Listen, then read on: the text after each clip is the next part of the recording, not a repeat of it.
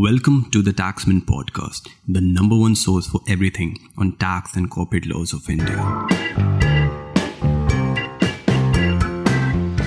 This week's podcast aims to summarize the top tax and corporate law stories from the twentieth to twenty-fifth December two thousand twenty-one.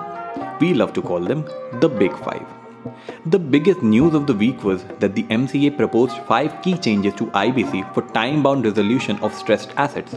The M C A-wide public notice file number thirty thirty-eight twenty twenty-one has sought public comments on proposed changes to corporate insolvency framework.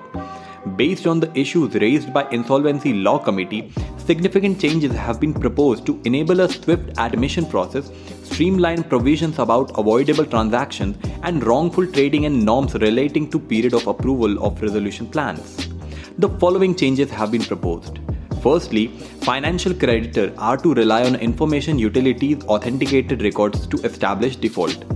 Secondly, streamlining avoidable transaction and wrongful trading are to be done. Thirdly, adjudicating authority is to get thirty days to decide on approval or rejection of a resolution plan.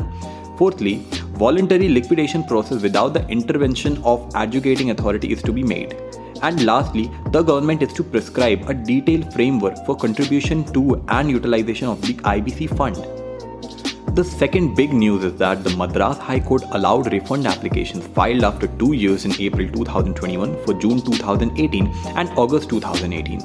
The Madras High Court has recently held that application for grant of refund after two years in April two thousand twenty-one should not have been rejected on the ground that applications are filed beyond two years K relevant date. The Honorable High Court of Madras gives this ruling in the case of G N C Infra L L P versus Assistant Commissioner.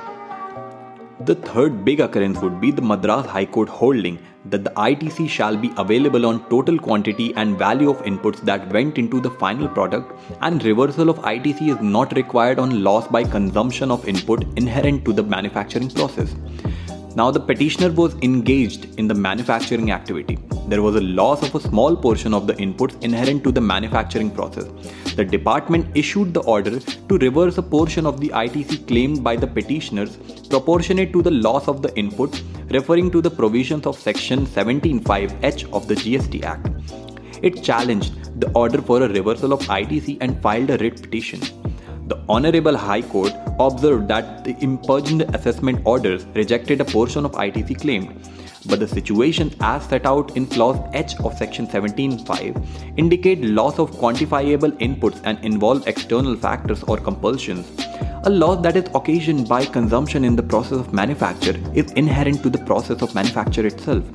The reversal of I T C by invoking Section seventeen point five H by the revenue in case of loss by consumption of input inherent to manufacturing loss was misconceived. Therefore, it was held that I T C would be available on the total quantity and value of inputs that went into the making of the final product, and the order was liable to be set aside. In other news, the O E C D has released Global Anti-Base Erosion Rules, or GLOBE for short, to assist in implementing a landmark reform to the international tax system. It will ensure that multinational enterprises will be subject to a minimum of fifteen percent tax rate from two thousand twenty-three. Now, GLOBE aims to provide a precise template to governments for taking forward the two-pillar solutions to address the tax challenges arising from digitalization agreed in October two thousand twenty-one by one hundred thirty-seven countries and jurisdictions. Lastly, I T A T defined the meaning of set aside and held that the assessing officer can't do a fresh assessment if the assessment order was set aside.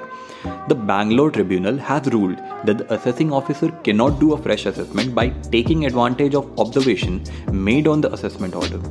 Defining the meaning of set aside, the tribunal has held that a set aside order can be taken for fresh assessment only if there was a direction issued by the tribunal to do so. So that was all for this week's episode, and if you did like what we serve, follow our podcast on Buzzsprout, Spotify, and a bunch of other platforms we will soon be available on. Follow us on Instagram, Twitter, and LinkedIn for the fastest updates on tax and corporate laws. Everything you need is in the description. We post new episodes every Friday, so tune in next week for some more. Have a great weekend. Now purchase all Taxmann products and services in three easy steps at a no-cost E M I. Buy now and pay later.